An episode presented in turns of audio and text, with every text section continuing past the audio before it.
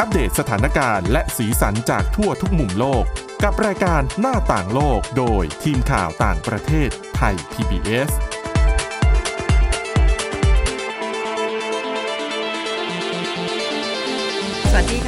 มค่ะต้อนรับเข้าสู่รายการหน้าต่างโลกค่ะ วันนี้กลับมาพบกันอีกครั้งเป็นประจำนะคะ แล้วก็วันนี้พบกับคุณทิพย์ตะวันธีรนัยพงศ์แล้วก็ดิฉันสวรักษ์จากวิวัฒนาคุณค่ะ สวัสดีค่ะอะ วันนี้ยังคงต้องพูดคุยกันเรื่องราวของโศกนาฏกรรมที่เกิดขึ้นกับเรือไททันนะแม้ว่าเหตุการณ์จะจบไปแล้ว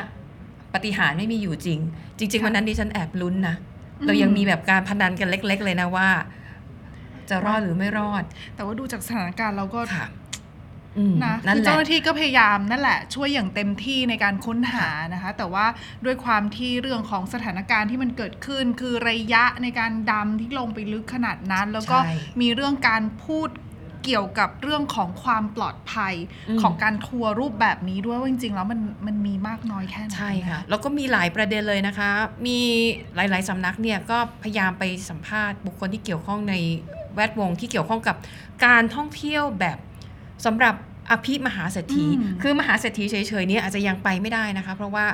ค่าเดินทางไปกับทัวร์ในลักษณะเนี้ยค่ะที่เรียกว่ามีความเสี่ยงไปแล้วตื่นเต้น คนทั่วๆไปไปกันไม่ได้ง่ายมันก็เป็นหลักใช่ล้านคือคือถ้าเป็นเป็นราคาเป็นบาทเนี่ยก็หลักล้านนะคะใช่แต่ถ้าค่ะเป็นแบบอาสกุลเงิน USD ดอลลาร์สหรัฐเนี่ยก็หลักแสนอย่างทัวร์ของ Ocean Gate อันนี้ที่ไปดูๆที่ซากเกิดเรื่องเนี่ยนะอืม เรือไททันเอ่อเรือไททันดำลงไปดูซากเรือไททานิกก็2 5 0 0 0 0ดอลลาร์สหรัฐต่อคนนะคะแปคุณดเป็นวัเงินนบาทคุณเป็นเงินบาทเท่าไหร่ ประมาณ8ล้าน7แสนก็คือคุณก็จ่ายวันหนึ่งอะล้านเศษเศษๆนะคะ8ล้าน7แสนกว่าบาทเนี่ยคือต่อคนนะคะ ใช่ ลงไปกัน 5 คนแต่มีบางคนเขาเป็นเจ้าของบริษัทด้วยไง เจ้าของบริษัทคงไม่ได้จ่ายหรอกใช่ค่ะแต่เอาเป็นว่าถ้าคุณเป็นนักท่องเที่ยว แล้วคุณอยากจะดำลงไปดูซากปะการังเออขออภัยซากเรือไททานิกอืม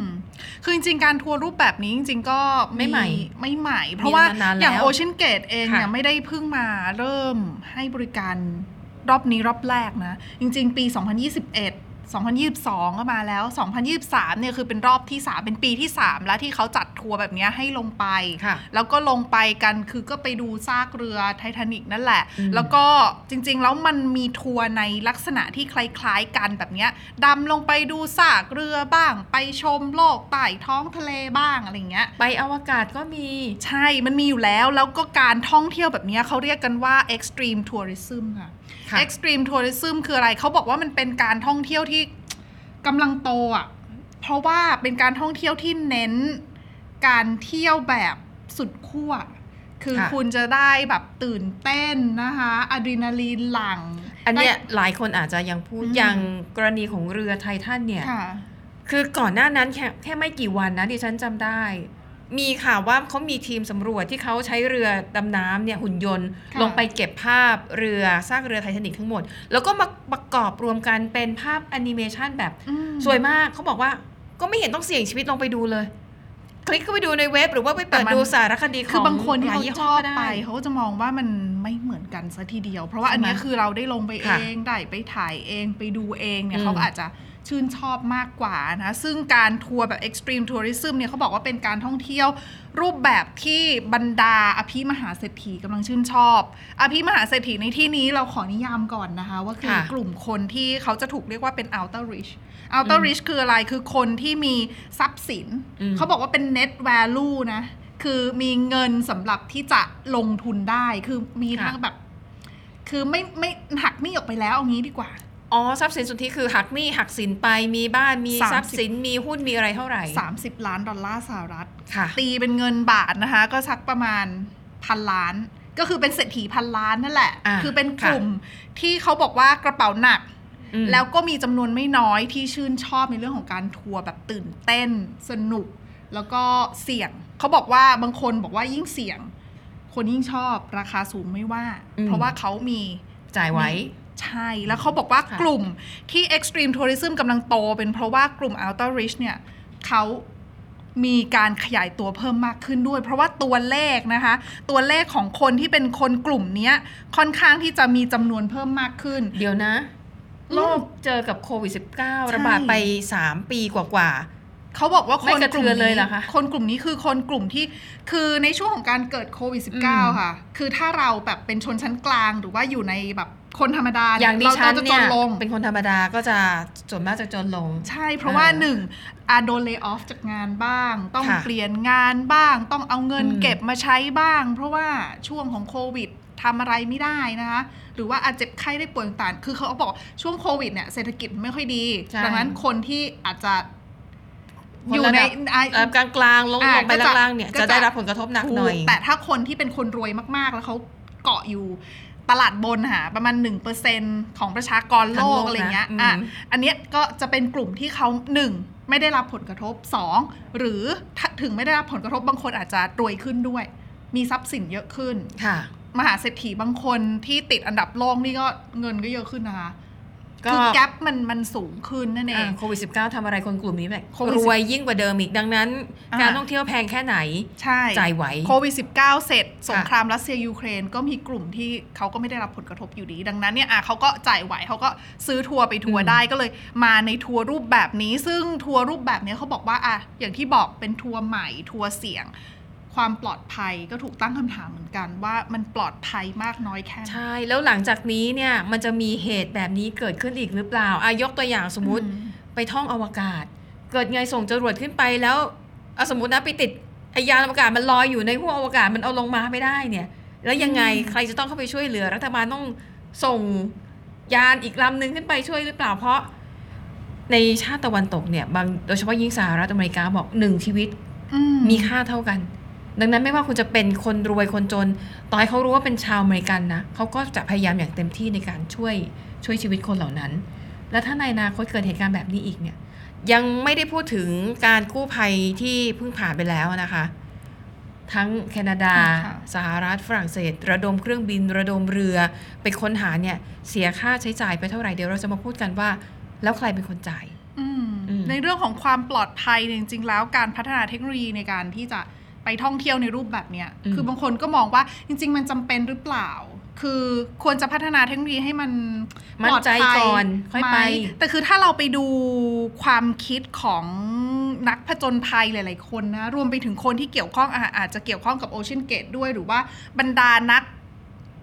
นักเทคโนโลยีอะผู้เชี่ยวชาญที่พัฒนาเรื่องของนวัตกรรม เทคโนโลยีอะไรที่มันใหม่ ๆ ที่จะมาค่ะตอบโจทย์เรื่องของการท่องเที่ยวในรูปแบบนี้ เช่นอืมอะเรือดำน้ำที่ดำลงไปได้ลึกๆนะคะ แล้วมีคนขึ้นไปได้ด้วย รวมไปอืมถึงเรื่องของยานอวกาศออกไปนอกโลก ไปใช้ชีวิตนอกโลกไปเที่ยวนอกโลกแบบเนี้ยค่ะคือถ้าเราไปดูแล้วไปอ่าน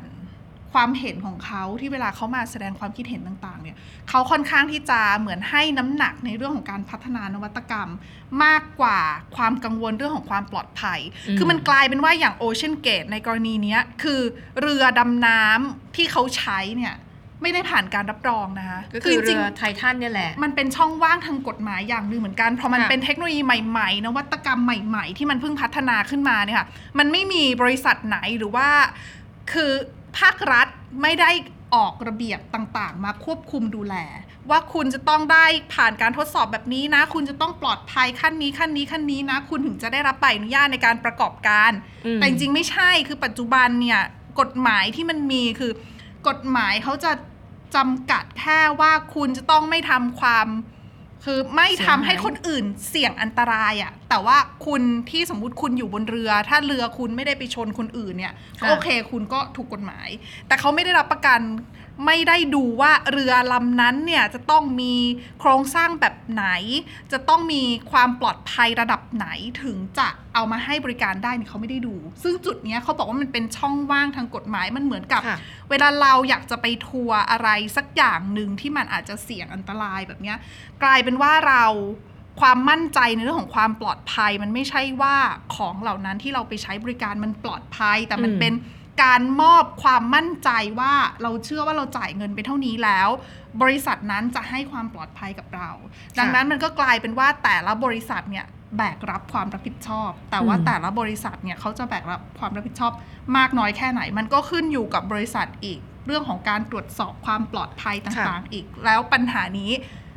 เรื่องของเรือดำน้ำก็เป็นปัญหาเดียวกับยานอวกาศเหมือนกัน ใช่แต่ดิฉันเคยไปอ่านนะ แล้วเขาอืมก็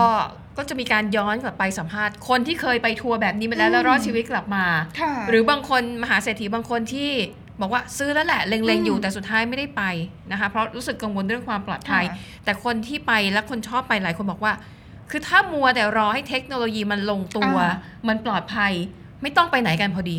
ใช่อันนี้ก็คืถูอกไหมเป็นเป็นเหมือนทัศนคติหนึ่งของคนที่เขาบอกว่าเป็นนักพัฒนา เป็นนักนวัตกรรมต่างๆ เขาก็จะมองค่ะว่า คือถ้าเราไม่ไม่พร้อมที่จะก้าวไปจากกรอบที่เรามีอะไม่เสี่ยงมันก็ไม่สำเร็จประมาณนั้น นวัตกรรมมันก็ไม่ค่ะเกิดขึ้นนะคะแต่ว่าในอีกมุมหนึ่งเขาก็มองว่านวัตกรรมเกิดขึ้นได้ แต่ว่าคุณก็ต้องมีความปลอดภัยด้วยหรือเปล่าอืมคุณควรที่จะให้เจ้าหน้าที่หรือว่าหน่วยงานที่เป็นอาจจะเป็นผู้เชี่ยวชาญ องค์กรอิสระ หรือว่าใครมาร่วมกันตรวจสอบก่อนไหมเพราะว่ามันคือหนึ่งคือคนหนึ่งคนก็คือหนึ่งชีวิตที่ใช่เสียไปอย่างในกรณีของ Ocean Gate เองก็คือห้าคนห้าชีวิตนะคะค่ะอืมอย่างที่เราพูดไปก่อนหน้านี้เรื่องของกฎหมายที่มันยังไปไม่ถึงอืมมันยังไม่ครอบคลุมพวกการท่องเที่ยวแบบเสี่ยงๆแบบนี้ค่ะใน The New York Times นะคะเขาก็พูดถึงประเด็นนี้เหมือนกันเขาบอกว่าไอะอย่างการท่องเที่ยวอวกาศ มีทั้ง Blue Origin หรือว่ามีหลายต่อหลายบริษัทนะคะใช่ค่ะคือมีเงินก็คือไปท่องอวกาศได้ เขาบอกว่าการเที่ยวแบบนี้ก็เสี่ยง แต่ว่ากฎหมายของสหรัฐเนี่ยยังไม่ได้ครอบคลุมนะคะอย่างกฎระเบียบของสำนักงานการบินพลเรือนของสหรัฐเนี่ยเขาครอบคลุมเฉพาะแค่ว่า ในการท่องเที่ยวอวกาศเนี่ยนะคะจำกัดแค่ว่า ผู้ประกอบการเนี่ยจะต้องปกป้องก็คือป้องกันไม่ให้มีความเสียหายเกิดขึ้นต่อพื้นที่สาธารณะอืม ทั้งบนพื้นดินและในอวกาศเท่านั้นแค่นั้นเอง ดังนั้นก็คือไม่ได้บินพูดขึ้นปถึงว่าใช่คุณต้องปกป้องชีวิตของคนที่เดินทางไปในอวกาศกับคุณเขาบอกอันเนี้ยมันเป็นมันเป็นมันเป็นอืมอีกจุดอ่อนอีกอย่างหนึ่งซึ่งในอนาคตเนี่ย ทั้ง FAA ก็คือสำนักงานการบินพลเรือน แล้วก็อาจจะต้องเป็นหน่วยยามชายฝั่งหรือหน่วยงานที่ จะต้องไปค่ะแก้ปัญหาอะไรแบบเนี้ยคงจะต้องหันกลับมาทบทวนว่าจะต้องปรับกฎระเบียบใหม่หรือเปล่า เขาบอกว่าตัวสภาคองเกรสเองก็น่าจะหยิบยกเรื่องนี้มาพิจารณาในเร็วๆนี้ เพราะว่ากฎหมายที่เป็นเรื่องของการดูเรื่องของความปลอดภัยตรงนี้ค่ะเขาก็น่าจะกำลังหมดอายุในปีนี้ หรือปีหน้าที่ฉันจำไม่ได้ไม่แน่ใจในอืมเรื่องของปีเหมือนกัน แต่ว่าเร็วๆนี้แหละ ก็เลยดังนั้นเนี่ยเขาก็มองว่าเจ้าหน้าที่ สสเอยอะไรเอยก็น่าจะหยิบขึ้นมาแล้วพูดคุย แล้วก็ทำให้เรื่องของระเบียบเนี้ยมันเป็นกิจจะลักษณะมากขึ้น เพราะว่าไม่ใช่แค่เรือดำน้ำเท่านั้นที่ดำไปชมซากค่ะเพราะว่าตอนนี้เรื่องของทัวร์อวกาศ บริษัทการแข่งขันต่างๆเนี่ยมันสูงมากขึ้นจริงนะคะ เพราะว่าคือคนก็คือเทคโนโลยีมันเริ่มพัฒนาไปถึงระดับหนึ่งที่เราสามารถขึ้นไปได้แล้วอะแล้วในช่วงหลายปีที่ผ่านมาเราก็เห็นนะคะบรรดามหาเศรษฐีเนี่ยหรือว่านักวิจัยอ่าค่ะ ขึ้นไปทัวร์อวกาศกันก็มีหลายอย่างนะคะ คือมีทั้งทัวร์อวกาศที่แบบไปแตะขอบฟ้าเฉยๆอะมคือบินขึ้นไปโฉบแบบไปดูวิว แล้วก็กลับมาแค่ไม่ค่ะกี่วินาทีนะเออไม่กี่นาทีนะคะ หรือว่าค่ะไปอยู่สักแบบวันสองวันอะไรอย่างงี้ก็มีก็มีหลายบริษัทนะคะ SpaceX ก็ทำ Blue Origin นะคะเอ่อ Virgin Galactic จริง ๆ มี Space Perspective คือมีหลายบริษัทซึ่ง บางทีเราก็ไม่ได้ยินชื่อ ไม่เคยได้เออเพราะว่าราคาตั๋วเนี่ยนะคะดิฉันไม่อยากจะเปิดตัวเลขเลยค่ะ ราคาตั๋วเนี่ยแพงพอสมควร เพราะว่าเป็นหลักล้าน ก็คือคนที่ขึ้นอืมไปได้เนี่ย จริง ๆ ก็อาจจะไม่ได้เป็นแค่มหาเศรษฐีเท่านั้นอ่าเพราะว่ามีบางบางการเดินทางบางเที่ยวเนี่ย อาจจะมีมหาเศรษฐีสักสองสามคนที่เป็นคนจ่ายค่าตั๋วนะจ่ายให้เราอ่าแต่ว่าบาง บางครั้งเนี่ยเขาก็จะมีพวกเป็นครูค่ะบ้าง เป็นนักใช่วิจัยบ้างเพื่อขึ้นไปทำการรีเสิร์ชอะไรบนอวกาศในภาวะไร้แรงโน้มถ่วงแบบนั้น อย่างกรณีของบูเอ่อ Blue Origin ค่ะค่ะ ตัวยานเขาอะ่ะอืมก็คือเขาบอกว่าคือปกติแล้วเขาจะกำหนดว่าราคาค่าตั๋วของแต่ละคนที่จะขึ้นไปต้องจ่ายกันเท่าไหร่สำหรับ Blue Origin เองเขาบอกว่าขึ้นไปเนี่ย ราคาตั้งแต่ศูนย์ดอลลาร์นะแปลว่าบางคนไม่ต้องจ่าย ไปจนถึง 28 ล้าน 28 ล้านเนี่ยคือเป็นตั๋วใบแรกที่ขาย28 ล้านบาทหรือดอลลาร์ ดอลลาร์สหรัฐค่ะโอ้โหแพงมาก คือ คือถ้าไปแบบไปดูอวกาศแบบเนี้ยแบบไปแตะๆแล้วก็ลงมาในยปกติราคาค่าใช้จ่ายในการขึ้นไปเนี่ยจะอยู่ที่ประมาณหลักแสนต้นอืมๆแสนสองแสนสามแสน ไปจนถึงเอ่อ Virgin Galactic คือ4ี่แสนห้าดอลลาร์ ที่สหพูดรัมาฐเนี่ยดอลลาร์สหรัฐหมดดิฉันไม่ะคะขอคูณเงินไทยมันจะตกใจมากสี่แสนห้าสำหรับสำหรับเอ่อ Virgin Galactic ค่ะแต่ Blue Origin เนี่ยคือแตะไปได้สูงถึง 28 ล้านดอลลาร์สหรัฐ เพราะว่าอืมมันเป็นตั๋วใบแรกที่เขาบอกเปิดการประมูลค่ะแล้วเขาก็จะเอาเงินก้อนนี้ไปใช้ในการพัฒนานู่นนี่นั่น ดังนั้นเนี่ยอืมมันก็เลยเหมือนกับ คือคนไหนจ่ายไหวก็จ่ายไป แต่ค่ะคนไหนที่จ่ายไม่ได้เนี่ย เขาก็จะเอาเงินก้อนเนี้เจฟเบซอสก็เลยเอาเงินไปเหมือนไปอุดให้กับกลุ่มคนที่อาจจะขึ้นไป เรียกว่ากลุ่มคนได้อยโอกาสได้ไหม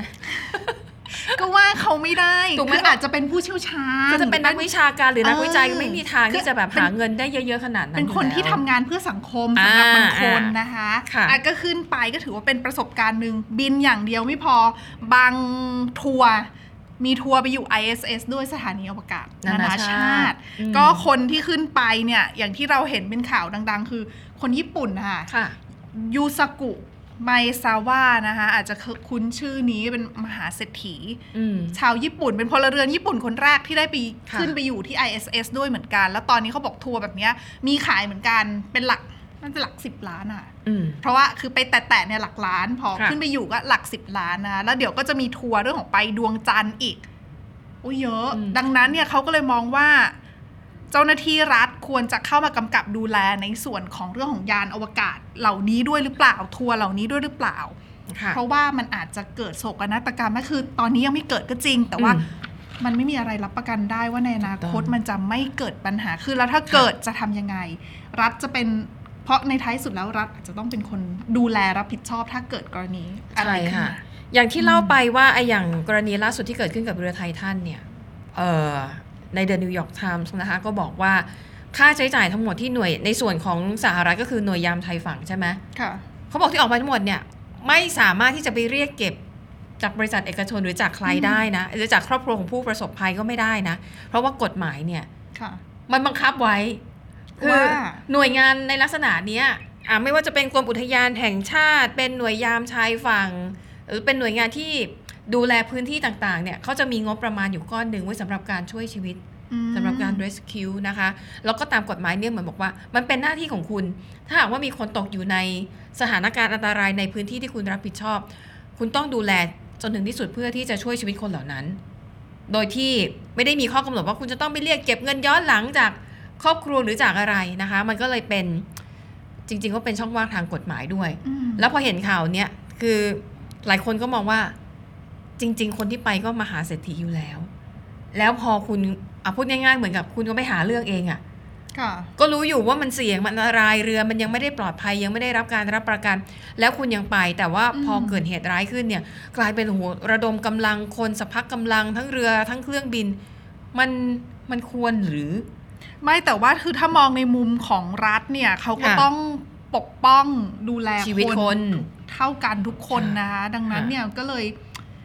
พูดยากเนาะ พูดยากพูดยาก แต่ว่าดิฉันว่าคือทางที่ดีคือแก้ตั้งแต่ต้นเหตุน่ะคือก็ทำให้ให้ให้เรื่องของการออกระเบียบ เรื่องของการอืมรับรองความปลอดภัย เรื่องของอุปกรณ์ต่างๆ ในการทำค่ะ ทัวร์คือให้มันแบบ ปลอดภัยที่สุดเท่าที่ทำพได้ยายามให้มันปลอดภัยมากที่สุดเพื่อจะลดความเสี่ยง เพราะว่าถึงแม้เราจะบอกว่าเรื่องการทัวร์แบบเนี้ยเป็นการทัวร์แบบของอภิมหาเศรษฐีค่ะคุณไม่มีเงินคุณก็ไปเที่ยวไม่ได้ แต่ว่าในท้ายที่สุดแล้วเมื่อมีความต้องการของประชาชนเยอะขึ้น เทคโนโลยีพัฒนาอืมไปเยอะมากขึ้นคอสมันถูกลงค่ะ พอคอสถูกลงคนที่เป็นแมสทั่วไปอย่างเราเราๆอย่างเงี้ยอยากไปเที่ยวโอ้ยคุณอย่าใช้คำว่าเรา อาจจะเป็นเราดิฉันคนเดียวที่เป็นคนธรรมดาคุณอาจจะเป็นเรามหาเศรษฐีก็ได้ เราเราหลายคนเนี่ยเวลาไปเที่ยว คือค่ะเขาก็อาจจะแบบอะเก็บเงินสักก้อนหนึ่งอืมใช้เวลาค่ะ แล้วก็คือถ้าเมื่อตั๋วมันราคาถูกลง เออ ก็อาจจะไปเที่ยวได้ดังนั้นเนี่ยการวางระบบให้มันปลอดภัยซะตั้งแต่ทีแรกเนี่ย มันก็ดีกว่า คือป้องกันเอาไว้ก็ย่อมดีกว่า มาตามแก้ทีหลัอีงกเรื่องหนึ่งอยากให้คุณพูด เห็นอืมบอกว่าเหตุการณ์ที่เกิดขึ้นเนี่ยมันเกิดขึ้นในน่านน้ำสากล มันเลยใช่กลายเป็นพื้นที่ที่ทำให้ไม่ต้องปฏิบัติตามกฎหมายของประเทศใดประเทศหนึ่งมันก็เพราะว่าลำบากมันอยู่ในน่านน้ำสากล แล้วคือระเบียบของการบังคับใช้เรื่องค่ะของว่า คุณต้องให้คือบริษัทที่มาทำทัวร์ต้องมีใบอนุญาตหรือเปล่า เรือต้องมีใบอนุญาตหรือเปล่า เจ้าหน้าที่ต้องเป็นยังไง คืตัดพอไปเลยเลย อยู่น่านน้ำสากลยิ่งแล้วใหญ่อืมคือแค่เป็นแค่บางประเทศก็ยากแล้วนะค่ะเพราะจุดนี้เนี่ยคนก็จะไม่ได้ยื่นมือเข้ามาจับอืมอะไรมากอืมอะดังนั้นการท่องเที่ยวแบบสุดขั้วแบบเนี้ยสำหรับอภิมหาเศรษฐีนี่ก็คงจะ จริง ๆ กลุ่มคนที่จะไปได้มันก็น้อยจริงๆแหละอืมอะดังนั้นเนี่ยดิฉันก็เลยไปค้นข้อมูลว่า แล้วถ้าเป็นเศรษฐีมีเงินค่ะอยากไปเที่ยวแบบผจญภัยเหมือนกันแต่ก็ไม่ได้อยากไปถึงขั้นเสี่ยงอันตรายอย่างที่เออแบบไปอวกาศไปใต้น้ำอะนะคะ เยอะไป ปัจจุบันนี้มันมีให้บริการแบบเนี้ยค่ะเยอะแล้วก็ถูกกฎหมายอืมด้วยแล้วก็ค่อนข้างปลอดภัยด้วยวันนี้เลยนำมาเล่าให้ฟังว่าเขามีอะไรบ้าง มีบริการอย่างหนึ่งค่ะเขาเรียกว่า Super Yacht Submersible ดิฉันก็เข้าไปดูรูปคือเป็นเรือดำน้ำที่เขาสร้างขึ้นมา คือถ้าเป็นเรือดำน้ำของทหารค่ะหรือกองทัพเรือที่เราเห็นในทีวีอะไรแบบเนี้ยมันจะทึบไปหมดใช่ไหมคะ แต่ว่าเรือดำอืมน้ำสำหรับการท่องเที่ยว เขาจะทำเป็นกระจกใสเกือบเหมือนกับเหมือนกับเป็นพัตตาคารลอยน้ำแต่ก็อะไม่ได้ดำลึกเยอะนะคะระดับความลึกเนี่ยประมาณ 300 เมตรเท่านั้น เพราะว่าถ้ายิ่งลึกเนี่ยยิ่งอันตรายบงทีเพราะว่าค่ะถ้ากระจกอะเขาอาจจะไม่พอรองรับใช่ แรงกดค่ะแรงดันของน้ำอะอืมรอบๆ ดังนั้นถ้าอยากแบบผจญภัยแบบเล็ก ๆนะคะ แต่ว่าไม่เสี่ยงอันตรายมากไปเที่ยวแบบนี้ก็ได้ เดี๋ยวไปดูว่าสนนราคาเท่าไหร่เอ่อเขาบอกว่าเอาแบบย่อมๆนะ ลงเรือดำน้ำแบบนี้เอาแค่ 2 ชั่วโมงพอนะคะ ลงไปที่ระดับความลึกประมาณ 100 เมตรค่ะที่เกาะฮาวาย แถวๆนั้นมันจะมีหมู่เกาะนะคะ แล้วก็อะถ้าแค่ 2 ชั่วโมงเนี่ย สนนราคาประมาณ 180 ดอลลาร์สหรัฐ อืม แค่ 2 ชั่วโมง ไม่แต่ว่าหนึ่งร้อยแปดสิบยังไหวอยู่ใช่ไหม เท่าเท่าไหร่คะเป็นเงินบาท ขอคูณก่อนดิฉันไม่แน่ใจว่าจะยังไหวหรือเปล่า คือดูตัวเลขแบบ USD ก็อาจจะแบบต่ำๆนิดนึง โอ้ดิฉันไม่ได้คุยมาเพราะว่ามันแค่ 180 เอง ดิฉันว่าก็โอเคนะยังไหวมื้อนึ่ใช่ไหม มื้อหนึ่งก็สักประมาณ 10 ดอลลาร์ก็อดอืม อดไปสัก 18 มื้อออะไม่เป็นไรถ้าคุณมีเงินเยอะกว่านั้น ยกระดับขึ้นมาอีกนิดหนึ่งนะคะ ก็คือ คราวนี้ คุณจะได้ลงไปพักในเขาเรียกว่าเป็นโรงแรมใต้น้ำมก็คือเป็นเรือดำน้ำนี่แหละ แต่เขาปรับเป็นที่พงที่พักนะคะ